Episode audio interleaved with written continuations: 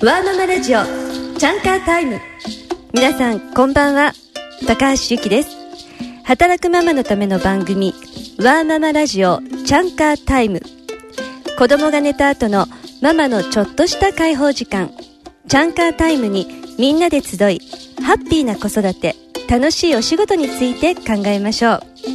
というコンセプトで、昨年のくがつからじゅういちがつにかけて放送したこの番組が大変ありがたいことに久しぶりに復活いたしました。しかも今回はこれから社会に出る女子学生の皆さんと一緒に女性の生き方や働き方について考えたいと思っております。そこで本日は千葉県市川市にある和洋女子大学にお伺いしています。皆さんこんばんは。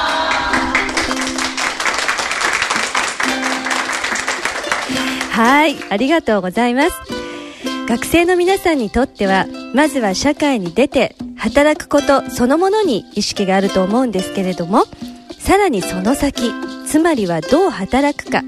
それから結婚や出産を経てその上でどのような生き方をするのかというところにも、女性の場合は考えなければならないことがいっぱいあるんではないでしょうか。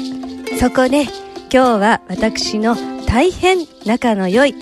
えー、お友達、株式会社ワークライフバランス社代表取締役社長の小室芳恵さんをゲストにお迎えして、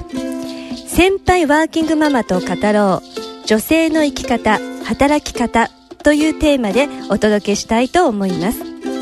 皆さんたちが考えている日頃のお悩み、ね、それから聞いてみたいと思うこと、ぜひ、えー、小室さんにどんどんぶつけて、生き方働き方、ね、そういったことを、えー、小室さんから伝授していただくという時間にしたいと思いますので、えー、楽しみにしていてください。それではどうぞ最後までリラックスしてお聞きください。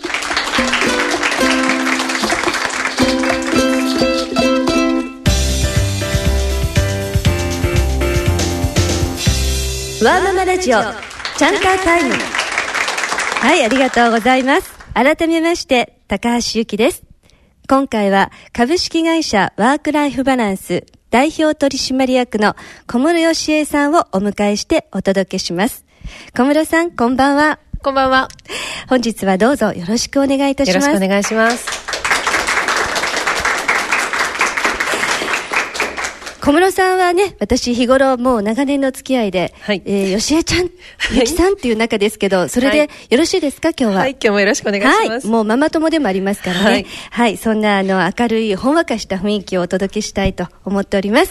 ではよしえちゃん、えー、自己紹介をお願いいたします。はい、えー、私はですね、株式会社ワークライフバランスというあのそのままの名前を会社名にしているんですけれども、何をしているかというと、あの企業の働き方を変えるコンサルコンサルティングをしてるんですね。あの学生の皆さんご存知かわからないんですけれど、就職したらですね、ほとんどの企業がものすごい長時間労働なんですね。で、この長時間労働で体を壊す方だとか、それから育児と両立できなくて辞める方っていうのが非常に多いので、私たちはその企業の残業を減らして売り上げを上げるためのコンサルティングっていうことをしています。それからもう一つが、あの育児休業を取る方すごく増えてるんですけれど、その休業中に自宅でインターネットを使って勉強ができたりだとか、会社の商品だとかっていうのが新商品になったら全部知れるだとか、そういったその復帰しやすくする支援のプログラムあるもっていうのを作って企業に導入するっていうような仕事もしています。あのそれでまた私自身もですね、えー、二人子供がいて、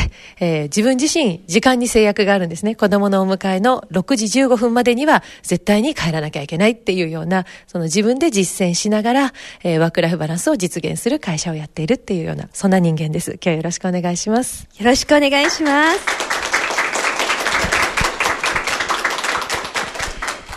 はい、今あのご紹介いただきましたけれども、えー、にじの母、はい、そしてじゅうはちじじゅうごふんと、はいね、いつもまるで終電のように、はい、そこめがけていちにち充実させていらっしゃるんですよね。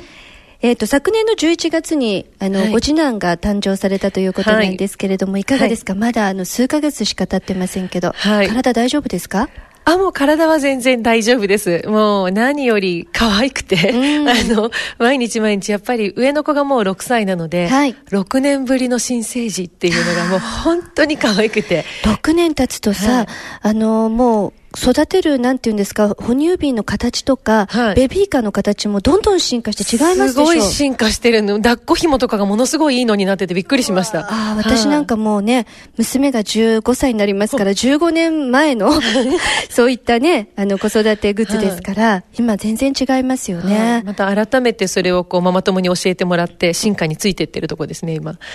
あ、どんな風に忙しい毎日ですか？今はもうあの夫とこうふたりで、まあ、かなり私の家は夫とふたりでこう家事分担がしっかりできているので、うんまあ、これもひとりめの育児体験によるものなんですけど、はい、ひとりめの育児体験の時には最初は本当に大変で、うん、で、まあ、喧嘩もたくさんして、はい、でその過程でえー、やっぱり二人にとっていい生活を作るには、うん、お互いがあの働き方を見直して、うん、お互いが家事分担するのがいいよねっていうので、うん、それができるようになってからは本当にあの上の子を育てる中でもすごく関係が良くなりましたし、うんうん、それで初めてふたりめが欲しいってやっぱり思えたんですよね。あ、なるほどですねあの吉江ちゃん自身はね、ワークライフバランス社ということで企業の働き方を変える、はい、そしてその長時間労働を減らして、はい、さらには売り上げを上げるコンサルティングをされているということなんですけど、はい、意外とその弊社の場合においては企業が変わろうとしてもね、実はご本人がワーカーホリックじゃないけど、うん、ものすごくお仕事が好きで、うん、なかなかなかなかそんな育児楽しいよとか、人生の中で育児家事を知らないなんてもったいないって言っても、夫そのものが変われなくて困ってるご家庭っていっぱいあると思うんですよね、うんはい、あの小室家は違ったんですか？あの最初最初はですね、なんと私の夫の当時の平均帰宅時間深夜にじでしたね。深夜にじ、はい、すごいな。もうあのそうすると子供って大体こう産後 よん,ご ヶ月の時でベッドに置いたら泣く置いたら泣くっていう感じなので、はい、もうそれを深夜まで一人でやってるとあの本当に辛くて辛くて、その時はもう涙涙っていう生活をしました。 で,、ね、でもその時にやっぱりあのこのままではいけないよねっていう話し合いをしたことで、夫は今は家事半分やってくれるんですよね。で、労働時間もかなり見直しましたし、もともと職場は今も長時間労働の職場なんですけれども、その後輩を育てたりだとか、仕事を任せたりだとか、チームワークで生産性を上げたりっていうようなことでかなり改善してきてるんだと思いますね。じゃあ、はい、今のお仕事はご自身の原体験から、はい、ご主人を変えたというところから、はい、もうどんどん進化をしたプログラムなんでしょうね、きっとね。いやもう本当に自分の身をもって、これがなくしてはこれからこの日本社会の子供も絶対増えないですし、一人目で懲りちゃいますから、はい、二人目を産む人も出ないでしょうし、うそのままだったらきっと夫もあの家庭から弾き出されたまま、うん、あの家庭の一員ではなくて、あの久しぶりみたいなですね、うん、そういう存在になっちゃったんじゃないかなって思うので、ね、これは女性のためだけじゃなくて男性のためにもすごく必要だなと思いますね。いや今ラジオを聞きいただいているねご家庭でももう弾き出されそうなご主人ねいますよね。ぜひね、はい、皆さんリスナーの皆さん、あのこの番組はですね後々バックナンバー聞けますからね、はい、ご主人様にもですねこれね聞いたあなたもうすぐ弾き出されるわよっていうところをねあの自覚してもらえたらね、吉江ちゃんとしては嬉しいですよね。私があのコンサルに入る企業の管理職の方は、はい、最初にその働き方見直し活動を会社がやることになりましたっていうと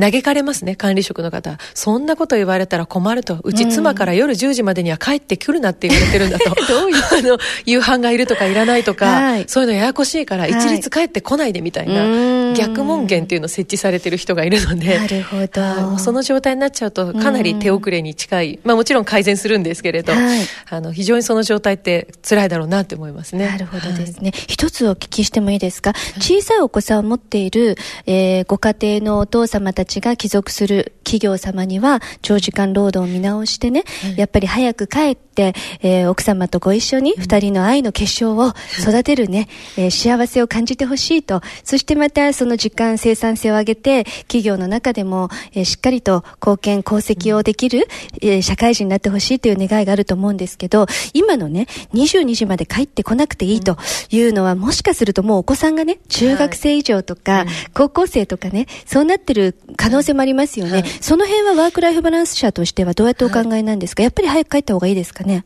あのもう一つ大きな社会問題が今あって、それは介護の方の問題なんですよね、うんうん、で私も実はあの数年前にあの介護っていうのに直面して、うん、で今あのホームヘルパーのにきゅうも持ってるんですけれど、はい、今すごく社会に増えてるのは、とにかく日本って今人口の にじゅうごパーセント が高齢者なんですね、はい、でその世代をちょうど介護するのが、まあ、団塊ジュニア世代っていう一番働き盛りの世代、うん、で、えー、親の介護に今現実的になってるのは よんじゅう、ごじゅう 代の、うん、あの方たちなんですけれど、そうですね、この よんじゅう、ごじゅう 代の管理職の方が今、うん、介護でお休みされたりとか、うん、介護で時間制約を持つっていう人すごく増えてるんですね。なるほどなるほど。で施設が今全然足りないですから、はい、あのにじゅうよじかんどっかに入れようなんていうのも、もう本当に裕福な方しかできないっていう状態なんですね。なのであの育児っていうのはこう会社にしてみると一部の人の事情のように感じるかもしれないんですけど、はい、介護っていうのはもう増え続けますし、そうですね、会社の今主戦力である よんじゅう、ごじゅう 代の男性の方が直面する問題なので、うん、もうあの時間に限りなく働ける人の方が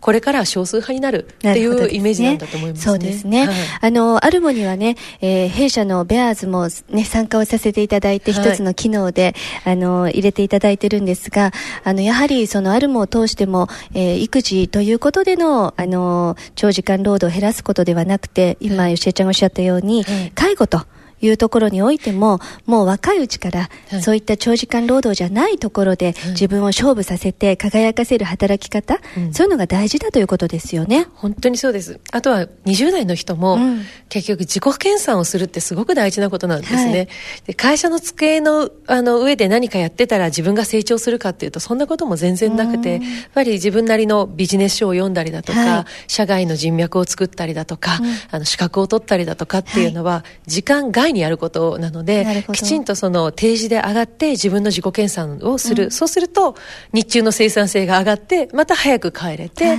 また資格が取れてっていう風に、うん、もうにじゅう代にもにじゅう代のちゃんとワークライフバランスを取るべき理由があるのかなっていう風に思います、ね、あ、素敵ですね、はい、皆さんひたすらうなずいて聞いてますけどね大丈夫ですか？公開収録ですからね、もっと手を叩いたりへーとかほーとか言ってくださいねもうここ静かなお部屋で私とよしえちゃんだけがね、ラブラブでお話ししてるみたいになっちゃう。じゃあここからは少しあの小室よしえさんとしての、えー、ワークライフバランス社を設立するにねあたっての、もうろくねんまえですよね、確かね、はい、ちょうどななねん近く前、はい、あのご長男がね、はい、あのまだぜろさい児の時に、はい、えー、創業された、ここも私と実は共通項なんですよね、はい、もうだからね、本当にね、こんなこと言ったらしつけがましいんだけど、もう他人じゃないのよねよしえちゃんってねすごく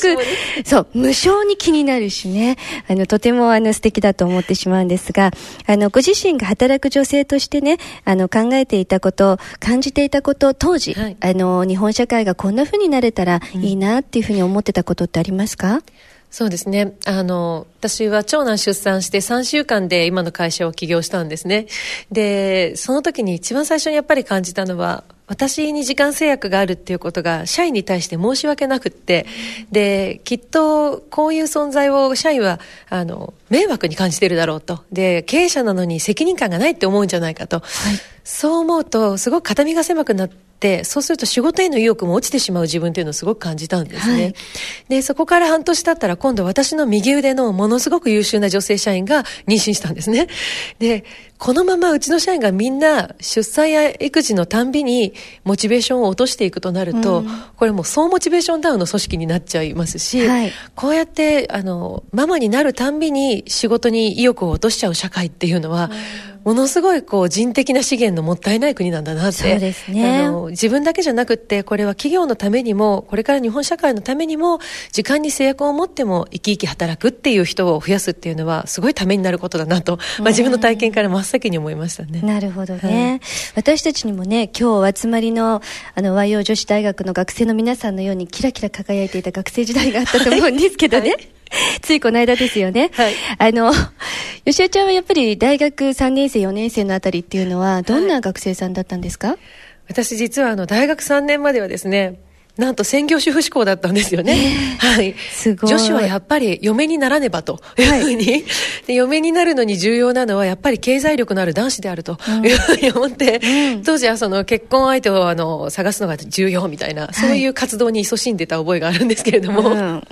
すごい急転直下ってやつですね。いや今の自分なんか全く想像できなかったですね、うん、誰よりもあのコムちゃんは一番最初に結婚しそうだよねとかっていうふうに友達に言われてたんですよね、うん、でもあの大学さんねんの時にあの今衆議院議員になっているあの井ノ口邦子さんっていう方、はい、当時はあの上智大学の教授だったんですけれどもあの方の講演会を聞いたんですね、うん、でその井ノ口さんがおっしゃってたのがこれから働いて子育てする家庭の割合の方が増えるから、うん、ってことはそういうあの人たちが欲しがる商品やサービスが売れる社会になるから、はい、それを企業も作っていかないと売れなくなるって言われたんですね。井ノ口さん素晴らしいですね。あれと思って、うん、ってことはそのそれまで私女子が働くと社会のお荷物だと思ってたんですね、うん、育休なんか取るのに嫌がられてるとずっと思ってたんですけれどむしろ子育てする女性のアイディアがないと、うん、もうグローバル企業はそういう女性たちが管理職とか役員とかになってますから、はい、そういう企業とのアイディアの戦いで日本企業が負けちゃうんだと、うん、じゃあむしろ私たちが働くことで企業を救うのねっていうこの発想で急に働きたくなって、うん、あの自分の人生、まあ、考え方そのものがガラッと変わったっていう転機でしたね。なるほどね、うん、その一日がなければ本当に今のワークライフバランス社も小室芳恵さんもないと本当にそう思います。もしかしたらね長時間労働を減らそうなんていう活動もまだ聞こえてない日本社会かもしれないですよね。いやいや、ありがとうございます。そう考えると今日のこの小室さんのお話を聞いて、はい、学生の皆さん運命が変わるかもしれませんね。そうなったら嬉しいですよね。それが嬉しいです本当に喜びですね。ね、はい、とはいうもののやはりその我々の日本社会はせんきゅうひゃくはちじゅうごねんの男女雇用機会均等法ですか、はい、でねやはりあの制定されてまあ随分と経ったんだけれども、はい、未だにあの結婚してご出産されるとそのろくわりの方がね、うん、あの社会に復帰をしないとこれは数字的に合ってますか？あ、はい、そうですね。ろくわりからななわりの方が、ねえー、結婚出産育児を機にやめていらっしゃいますね、うんねはい、やはりそういう現状でこのリスナーの皆さんたちもあのこれからお仕事に復帰したいけど私にできるかしらと悩んでいる方も少なくないと思うんですけれども、うん、社会的なね、あのー、サポートとかあのこういうふうな考え方を持つといいと思いますよっていうアドバイスってありますか？はい、あの一番こうまず考え方、まあ、個人が自分でできる考え方で一番大事だなと思うのはその仕事を頑張っていたら育児が中途半端なんじゃないかとかあの育児があるから仕事で力が発揮できないっていう考え方ってすごくもったいないんですね、はい、で私が実際にそのろくじに帰るっていう立場になった時には最初には私もそう思ったんですが、うん、結果としてはその家庭と仕事っていうのは相乗効果でした、はい、あの生活があるからこそまず短時間で生産性を上げようと思う意欲が湧くので時間当たり生産性ってあのワーキングマザーすごく高いですね、はい、あの私の会社も創業してななねんかんトップ成績の社員っていうのはなんと短時間勤務の女性なんですよ。すごいですね。時間と成果って関係ないんですね、はい、やっぱり大事なことは時間当たり生産性なんですよね、うん、でこれをきちんと高めていこうっていう意欲は時間にお尻があるからこそ感じるんですよね、はい、もう保育園に行かなきゃと思うから、うん、成果を上げなきゃって思う。でそれによって帰って自分がリラックスして子供と過ごしていろんな影響を養ってそれで集中力高くまた出社するっていう、うん、この両方が相乗効果でいい関係性で回っていくのがこれがワークライフバランスなんですよね、うん、なので決してどっちかをやってたらどっちかがおろそかになるとか、はい、あの割合的にどっちかをはちわりにしたらどっちかをにわりに減らさなきゃいけないとか、うん、そういうことではないんだっていうふうに考えるといいのかなと思いますね。はい、ありがとうございます。今夜は小室芳恵さんをお迎えしてお届けしています。ここまでは働く女性を取り巻く現状についてそして小室芳恵さんならではの、えー、これから、えー、社会復帰を考えているママたちへのアドバイスなどを頂戴しました。後半はそれに対してどう考え行動するかのお話を中心にせっかくこの和洋女子大学の学生の皆さんと共に、えー、公開収録という機会をいただいておりますので皆さんたちからのご意見ご質問ね、お悩み相談という時間にしていきたいと思います。うわー、会場がね、みんなニヤニヤとキラキラと輝いてまいりました。大丈夫ですか？心の準備はできてますか？それではここからは皆さんたちの、えー、声も、えー、参加してまいりますので、リスナーの皆さんどうぞ可愛い、えー、日本の次世代を担っている女子大学生の声をお楽しみください。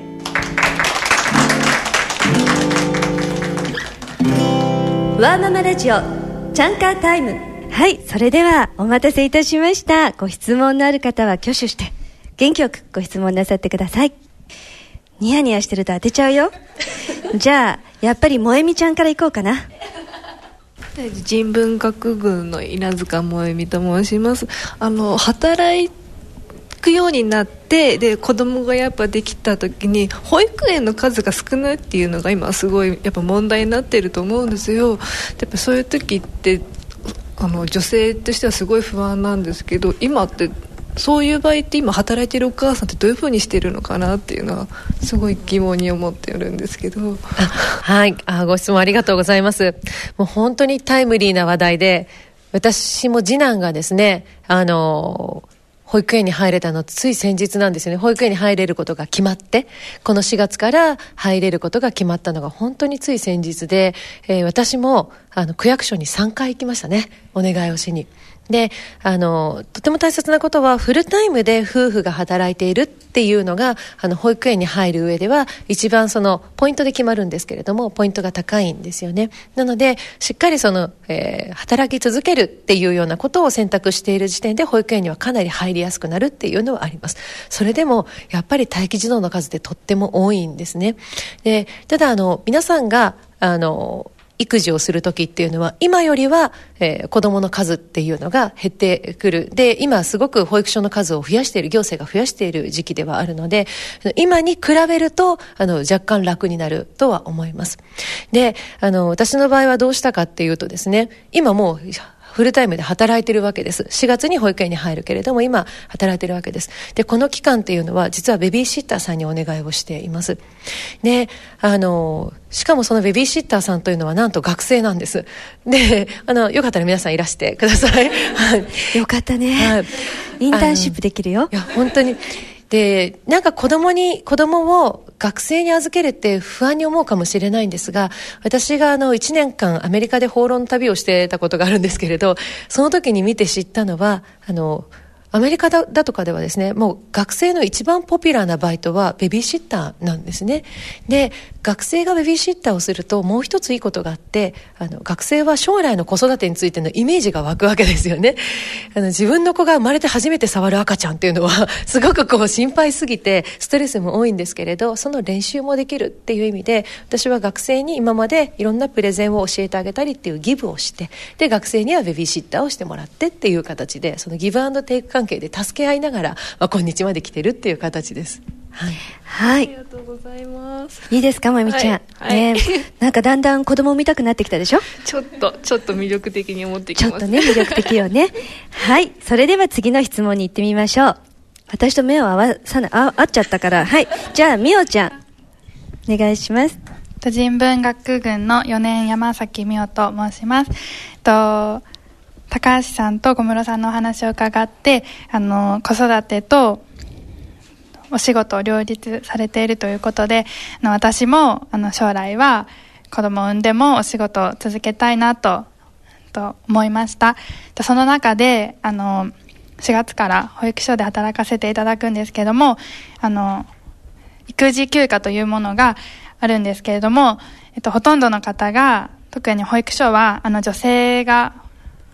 多数を占めているので、もうほとんどの方が結婚を機にと辞めてしまうので、なんかその自分もその育児休暇を取れるかどうかが不安で不安なんですけれども、どうしたらいいかと、どうしたらいいですかね育児休暇を勝ち取るためには、はい、どんな勇気が必要かと、はい、今まで前例がないと、うん、なかなかあの先輩方で取っている方がいらっしゃったら、うん、自分もってなるんですけど、そうですね、そういうものがないので、はい、女性だけの社会というか職場で取るには、うん、どうしたらいいですかね。はい、じゃあ吉江ちゃんどうぞ。ありがとうございます。あのきっとこう保育所の方はやめてほしいとは思っていないと思うんですね。あの本人の方が、えー、両立するのが不可能かなって思ってやめてしまうケースもすごく多かったりすると思います。まず一つはあの絶対自分の子供を育てて復帰してくる体験は求められてるっていうふうに感じるっていうことが大事だと思います。あの私自身すごく思うんですけれど、今、えーと、上の子を預けている保育園でやっぱり子育て経験のあるあの保育士さんがいたらもっといいのになって思うんですよね。で、若い先生いっぱいいるんですけれども、やっぱり子育てを機に一旦やめてしまわれる方がすごく多いように感じます。で、ぜひ復帰してもらって、その自分も育児しながら、そうすると子供ってどういう存在かってよくわかると思いますので、その体験を生かして保育の仕事をしてもらったら、それは時間に成功を持ってるかもしれないし、休日出勤できないかもしれないけれども、共感してくれるっていう意味では最高の保育なんですよね。なので単に時間を長くあの提供できるとか休日出勤できるっていうことがその保育士っていう仕事の価値ではなくて、お母さんの働くお母さんの気持ちに共感できるっていうのが大切な価値なんだっていうふうに思って、自分で自分を辞めるっていうふうに思わないっていうことが一番大事なのかなって思います。はい、ありがとうございます。はい、素晴らしいアドバイスでしたね。ありがとうございます。では次々いきます。あやかちゃん、どうぞ。人文学群よねんの遠海あやかと言います。はい。と私もとこのしがつからと保育所で働かせていただくんですが、とやっぱり保育士なので、なんだろう、子供ができたらやっぱり小さいうちは自分でちょっと子育てをしてみたいなっていうふうにずっと思っていたんですが、と小室さんはとお子さんが生まれてからすぐにも預けて仕事をなされたそうなんですが、それは自分で子育てをしてみたいなっていうふうにはあれですか？ありがとうございます。あの私はですね、実は上の子を産んでさんしゅうかんで起業はしてるんですが、いちねんかんオフィスで育てていたんですあの毎日子連れ出勤していたんですよ。なのであのうちの子がこう歩行機に乗ってコピー機にガツガツぶつかっていくみたいなそういう感じ で, で社員が一人出勤してくるたびにうちの子は律儀に全員迎えに玄関まで行くっていうですね、そんな感じのあのオフィスでいちねん過ごして、いっさいになってからあの保育園に入りました。上の子の場合はですね、であの下の子の場合はこのしがつっていう形なんですけれども、実際にあの保育園と連携しながら子育てをしてみて、決してあの保育園に預けるっていうことは自分で子育てをしないっていうことではないっていうふうに思います。あの保育園の先生と一緒に子育てをするようなイメージですね。であの思って思い返してみると、日本の社会っていうのが専業主婦のママを産んだのはたった さんじゅうよんじゅうねんだけなんです。でそれより前は地域みんなで子育てをしてたんですね。あのみんな農作業してましたから、あの農作業しに行って縁側のところで小学生が見ててくれて、それで子どもたちはこうわさわさそこにあのハイハイしてたりして、でそこにこうママたちが代わりばんこに帰ってきておっぱいをあげて、また農作業に戻っていくっていうような地域のコミュニティで子育てしてた社会の方が日本はずっと長いんですね。なのであの自分一人で育てるよりもみんなと一緒に子どもを愛してくれる人を増やして一緒に育てていくっていうのは私は立派な子育てだと思います。であの逆に仕事があるからこそ、もうあの昼日中子供に会いたくて会いたくて、それでろくじにもう会いたいよっていう気持ちで迎えに行き、でまたあのすごいいっぱい困らせてくれるので夜中、それでまた翌朝もう仕事したいっていう気持ちになって仕事に行きっていう風に、なんか仕事もしたくなるし育児もしたくなる、どっちにもちょっとこう枯渇感があるっていうのがあのちょうどいい関係っていう風に私は今思ってます。はい、ありがとうございます。ありがとうございます。はい、ありがとうございます。それではどんどんいきます。かなでちゃん。全員いきますからね。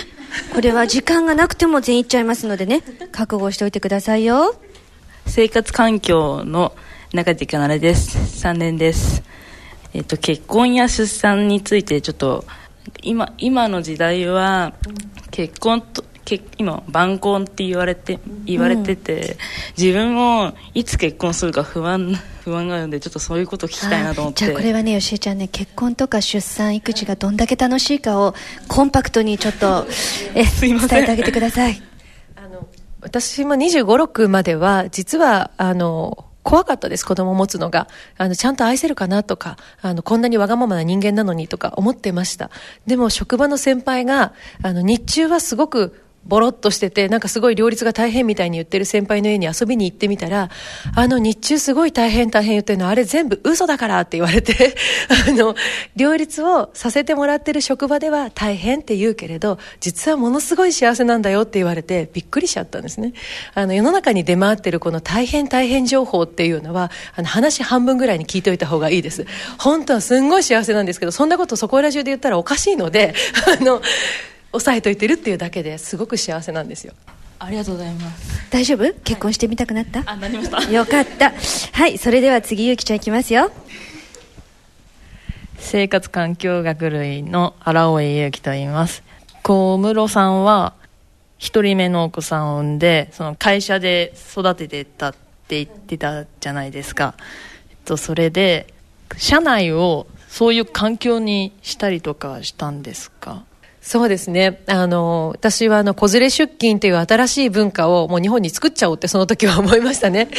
あの、現実的にはもちろん子供ってにさいさんさいになるとやたらと喋ったりしますから、あの、仕事の集中を妨げますから無理なんですけれど、でもあの、私が思ったのは、こう、社長として率先してやることによって、社員にあの、それでいいんだよ、子供が熱を出してどうしても預け先がないっていう時はもう連れてくるくらいだっていいんだよっていうような、そういう風土を作るために発信してたっていういうのはありますね。だから今もあの当たり前のように社員同士はみんな助け合いますし、ほとんど の, あの社員がみんなにじの母ですね。ふたり産んでますね、はい、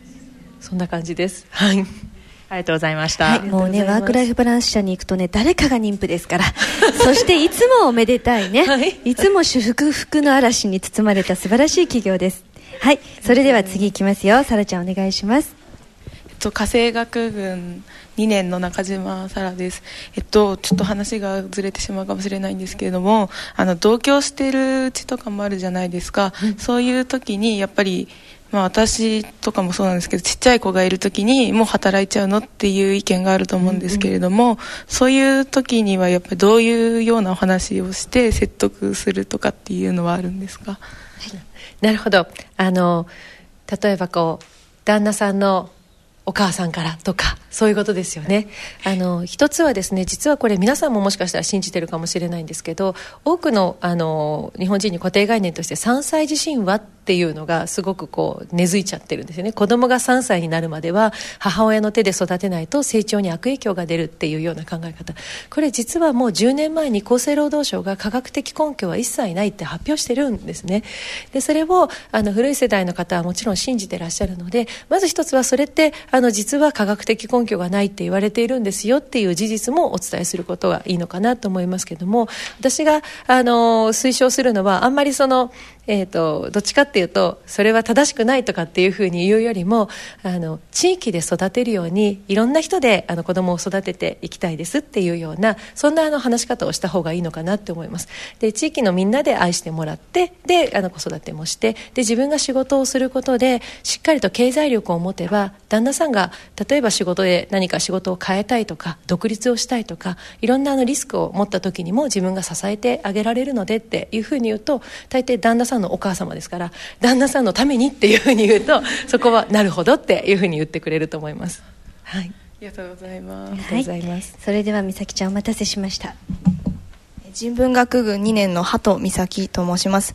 えっと、最近男性の育児に対する意識が少しずつ向上しているという話を耳にしたんですけれども、男性の育児休暇を取得する割合が低いんではあるんですけど、少しずつそちらも上がってる話を聞いて、小室さんの会社ではそういった男性の育児に対する意識を上げていくような活動のようなことはされていたりはするんでしょうか？はい、ありがとうございます。あのよく知ってますね、偉いですね。はい、あのにせんじゅうねんからにせんじゅういちねんになるときに男性の育児休業取得率は倍になったんですね。で、これには実は背景がいろいろとあるんですけれど、あの一つぜひ知っておいていただきたいのは、妻が出産で仕事を辞めてパートで復帰して生涯を終えた場合の生涯賃金と、さんかい育児休業を取ってでも働き続けた場合の生涯賃金って、女性一人でごせんまんからにおくえんも違うんですね。で、これを最近若い男性も知り始めて、もうあの妻の顔がにおくに見えるっていうすごいしっかり妻を支えて自分一人で働いてにばい働いたって会社はプラスにおくくれないですから、妻をしっかり支えて夫婦で働くことで家計を安定させていこうっていうふうに考えている方がすごく多いと思います。で、私たちはですね、あのそのために男性の労働時間をしっかりこう短くしていくっていうことが大事で、夫婦で共働きができるっていうのを支援しているっていうことと、あとはあの男性の育児休業って今までだと無給の企業さんが多かったんですね。でもそこをにしゅうかん程度は有給にしていきましょうっていうような、そういう制度の、あの提案をいろんな企業さんにして、今かなり男性の育児休業も有給になってきているっていうことの流れがあって、あの取る方すごく増えてきていますね。はい、ありがとうございます。はい、ありがとうございます。じゃあかねちゃんお願いします。家政学群さんねんの飯田あかねです。と育児と両親の介護のタイミングが重なってしまった場合に仕事を続けていけるのかどうかというのがすごく不安なんですが、うん、大丈夫でしょうか？いい質問ですね。はい、それでは小室先生。はい、あのは早い心配だけども偉いですね。はい、そんなことね、私たち考えていなかったですね。はいはい、でもまさに私も介護に直面した時には上の子がよんさいでしたから、あのこれは必ず晩産か、その産む年齢が遅ければ必ず重なってくるんですね。で、一つには早くに子供を産んだ方が重なってこないっていうのは一つあるんです。なのであの出産っていつでもいいやって思いがちなんですけど、全然そんなことはなくて、女性の体があの子供を産める年齢にはリミットがあるので、まずきちんとその子供を持つ年齢に関して早めにっていうふうに考えるっていうことがまずいってん大事だなとは思います。で、あの育児と介護の両方っていうのは正直言って私自身も大変でしたし、あのもちろん大変なんですが、この時大事なことは妻の方が全部やるって思わないことですね。あの夫としっかり分担をしていく。それから介護はあの介護保険っていうのがあって、介護の費用のきゅうわりは行政負担なんですね。なので全部自分たちの金額でやるわけではなくて、ちゃんと介護保険のポイントを使えばデイサービスに通ってもらえたりだとか、入浴の介助に来てもらえたりっていうようなさまざまな外部支援のサービスがあるので、自分がちゃんと働き続けることによってまずお金をちゃんと稼げる状態をキープすること、それによって外部サービスを適切に使えば夫婦でちゃんと両立していくっていうことは結構できる、あの今実際にやっていらっしゃる方はかなりいらっしゃいます。はい、それではまいちゃんお願いします。新聞学群よねんの大谷舞と申します。私はしがつから、まあ、働くことになってるんですけど、今話聞く前までは働くことの方が楽しみだなって思ってて、結婚に対するイメージが正直なかったんですね。でも今話、みんなからの質問に答えていただいたり話聞いてて、まあ、イメージが湧いてきててしまった分、不安がここですごく大きくなってしまって、お現実的でいいですね。そでもそういう方って多分たくさんいると思うんですけれども、そういう支援とか相談に乗ったりとかっていう時にどういうふうにアドバイスしていらっしゃいますか？えっと、何の不安が今一番大きいですか？働く時に、うん、私は資格が取れればすごい、うん、どんどんかあの給が上がっていくっていう会社なんですけれども、うんうん、その今は資格を取ることがすごい楽しみだったんですね。早く資格取ろうって思ってたんですけど、うんうん、まあ、子供が生まれたとしたらそういう勉強の時間も減ってしまうんじゃないかって思って、うんうんうん、もう子供に避ける時間も欲しいなって今思ってしまったので、うん、なるほどなるほど、あ、ありがとうございます。あの私自身はですね、例えば今の資格の話で言うと、私は、えっと、一昨年そのヘルパーにきゅうを取りながらコーチングの資格も取得したんですね。で、あの勉強って毎日朝さんじゅっぷんを使えば必ずできます。あの夜フラフラになりながらやるのはあれは絶対あの非効率なんですね。で、で子供ってあの寝かしつけにすごく時間がかかるんです。でそれを寝ろ寝ろって思いながら寝かしつけをしてるともう全然寝ない。な, なので逆に私はいつも子供と一緒に寝ちゃうんですね。なんと私 の, あの平均 の, あの就寝時間くじはんなんですね。でそこで寝てしまい、翌朝早く起きてさんじゅっぷん勉強する、であとさんじゅっぷん運動するっていう風に毎朝朝の時間をこう有効に使ってます。でそういう風にやると子供もあの朝方にした方がいいし、自分自身も朝方になるので意外にちゃんと回っていくものなので、今の多分生活は夜型だと思うので、それをちゃんと直していきさえすればあのきちんと両方って取れるんですよ。はい、いや、ぜひぜひ生活改善から始めた方がいいってことですね。すごいよ本当に教えちゃんの生活は。朝ジムに行っちゃうからね。ねえ、そして愛する夫が作るね朝食を食べてもう愛にあふれちゃってるんですよ。だから皆さん、はい、夫というのも重要だということです。わかりましたか、ここまでのまとめ。はい、そして次はですね、さきちゃんお願いします。はい、えっと人文学群よねんの本田さきと申します。えっと今旦那さんの話とかも出たと思いますが、えっと先ほどもそのお二人目のご出産を機に旦那さんが家事の半分をしてくださってっていう話とかがあったんですけれども、その例えばこう結婚して、まあ、子供が生まれた時にこうどうやってこう上手に旦那さんをに話したら、旦那さんがそういうこう家庭家事をじゃあ僕が半分やるよみたいな風にしてくれるのかなって、こうなんだろう、上手なこう誘導の仕方を教えていただければと思うんですけれども、あのにこ方法があるんですけど一つはですね、私はあのもったいない理論というのをいつも上手に使ってます。あのついですね、女性って自分の方が家事上手なので、夫が初めてやってくれた家事をすぐけなす傾向があるんですね、はい、こんなくしゃくしゃに畳んでみたいな。だけどそれを初めての家事でけなされた瞬間にもう二度とやりたくなくなるので、初めてやった家事はもう大げさに褒めるもう私はそれは家事研究家の私としてもね、本当にそうですよね、もう本当にその通りでございます。正解です。もう初めて作った夫の味噌汁はじゃがいもの大きさこんなでしたけれども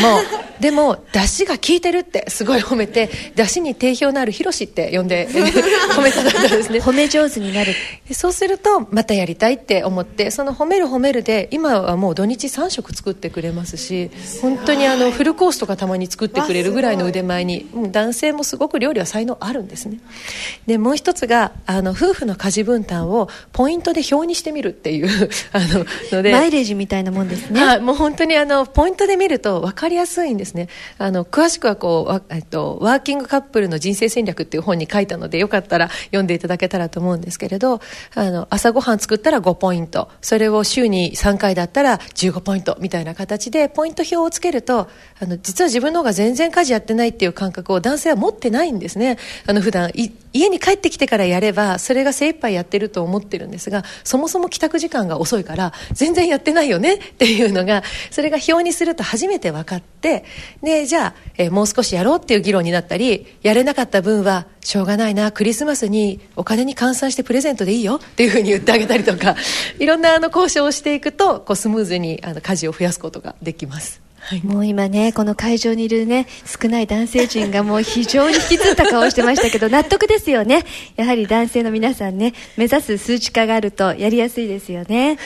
はい、それでは鳥になりましたね、なるみさんお願いします。人文学群さんねんの内田なるみと申します。素敵なお話ありがとうございます。私からなんですけど、まあ、担当直入に言ってえーと、子育ての醍醐味を教えていただきたいです。なるほど、ありがとうございます。そうですね、もう数えきれないぐらいあるんですけれど、やっぱりあの自分の心の柱があの一本じゃなく二本であるっていうのはすごく強いと思います。あの皆さんも仕事をすると自分のせいじゃないのにうまくいかない時って絶対あるんですね。おかしな上司の元についてしまったとかねそれからあのなんかクライアントの企業がものすごくこう難易度の高い人であるとか、それは自分側の責任じゃないけどうまくいかないわけです。でそういう時に心の柱が一本だと仕事に執着しすぎてしまって、なんでうまくいかないんだろうっていうのも押したり引いたりしすぎちゃうんですね。でこれを押したり引いたりしすぎてる間に自分の心をこう壊してしまったりとか体を壊してしまうということがよく起きるんですよね。でもその時になんかうまくいかないけどもうとにかく家に帰るってなって、で子供の寝顔を見てるうちにああもういやっつって自分も気持ち切り替えて寝れて、で夜ってネガティブなことを考えちゃうんですが、朝っていうのはかなりポジティブなんですよね。でよしやるしかないっつってまた会社に行ったら時間が解決してくれてうまくいったりとかっていうことってよくあるんですね。 で, できれば仕事と家庭と地域貢献とかさんぼんぐらいの心の柱を持って、でそういう心の重心を上手にずらしながらやっていくと、こうメンタルタフネスっていうんですかね、あのいろんなことにしっかり対応できる強い心っていうのを持つことができるし、やっぱり何よりもその子供が成長していくっていうことがあのもう本当に喜びになるので、仕事以外のこう喜びを持てるっていうことは大きいと思います。はい、ぜひぜひ実践してみてください。はい、ありがとうございます。はい、はい、もうお話はね尽きないんですけれども、最後にえー、よしえちゃんからこのチャンカータイムをお聞きいただいている皆様、そして働いていらっしゃる女性たち、これから社会に出る女子学生や働きたいと思っているママたちにメッセージをいただけますか。はい、ありがとうございます。あのきっとですねこう働いていると最初にいっかいめはまず出産した時に仕事を辞めようかなって考えたりっていうことがあって、そしてその後に今度もう一つあって、子供が さん,よん 歳ぐらいの時にやっぱり辞めようかなって思う時があると思うんですね。それはあの子供の教育のことを考えた時っていうのが大きいと思うんですね。あの自分が仕事をしてなければ幼稚園に通わせて教育が受けられたとか、もっと習い事に連れて行ってあげられたとか、そういうのをこう考えてしまって、つい自分のキャリアの方を捨てて子どもの教育の方を取ろうっていうあの天秤にかけちゃうことってあると思うんですけれど、実際には自分のタイムマネジメントを改善することによって、子どもの教育ってあのママが関わる時間を増やせばいくらでもできる。で、私はそれを私自身もすごく さん,よん 歳の時に悩んで、えー、習い事とかをもっと増やせないのは私のせいかしらとかって思ったんですが、朝さんじゅっぷん夫が子どもの勉強を見てあげる、で夜さんじゅっぷん私が子どもと勉強を一緒にしてあげるっていう、この夜と朝のさんじゅっぷんをしっかり作ったら、あの子どもがいろんなことをどんどん覚え始めて、その子どもの意欲っていうのに応えることができたんですね。なので実はその自分が仕事をするしないっていうことよりも、自分の労働時間をちゃんと際限なく長くしないで、きちんとタイムマネジメントをして帰ってくる、で子どもといちにちさんじゅっぷんという時間を夫婦ともにちゃんと朝と夜に取っていくっていう、こういうタイムマネジメントができれば、失うものはあの決してないし、あの働いてるママを見ることでいつか自分も働きたいっていうふうに働く意欲を高く持つっていうことはいいことじゃないかなって思っています。で、あのママに向けてのメッセージとしてはですね、の仕事に対するポジティブイメージをの子供に与えてあげるっていうことがすごく大事じゃないかなって思っていて、やっぱり就活頑張んなさいとか受験頑張んなさいって言うけれど、ママが一番疲れてるみたいのはやっぱり、えー、大人になったら辛そうって絶対思っちゃうと思うんですね。なのでなんか頑張れっていうよりも、自分が楽しいって言って憧れさせるっていう方がずっと子供は頑張れるんじゃないかなっていうふうに思うので、仕事の楽しさ、人生の楽しさみたいのを子供には発信してあげてもらいたいなって思います。素敵ですね。人生の楽しさ、そしてね、人生の柱をぜひご家庭に置いてほしいというのがね、小室芳恵さんの熱い思いですよね。この小室芳恵さんは国会でもね、あの話をね先日されたんですよね。えっと、あの衆議院予算委員会でですね、うん、はい、にじゅっぷんかん答弁したので、よかったら動画で見てみてください。その動画が上がってますからね見てください。その彼女は本当に素敵、もうね、日本のこれからの女性を代表するロールモデルにね、きっとなるんじゃないかなと思って、私も期待しております。ありがとうございますはい、それでは私の親愛なる小室芳恵さんを一言で表すと、社会へ子育ての愛を、そして介護への優しさを輝かせよ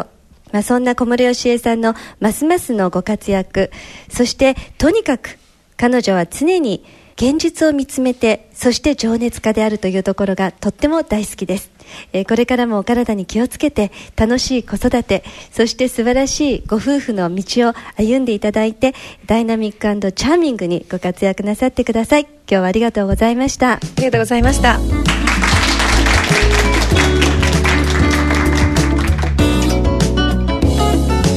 ワーママラジオチャンカータイム。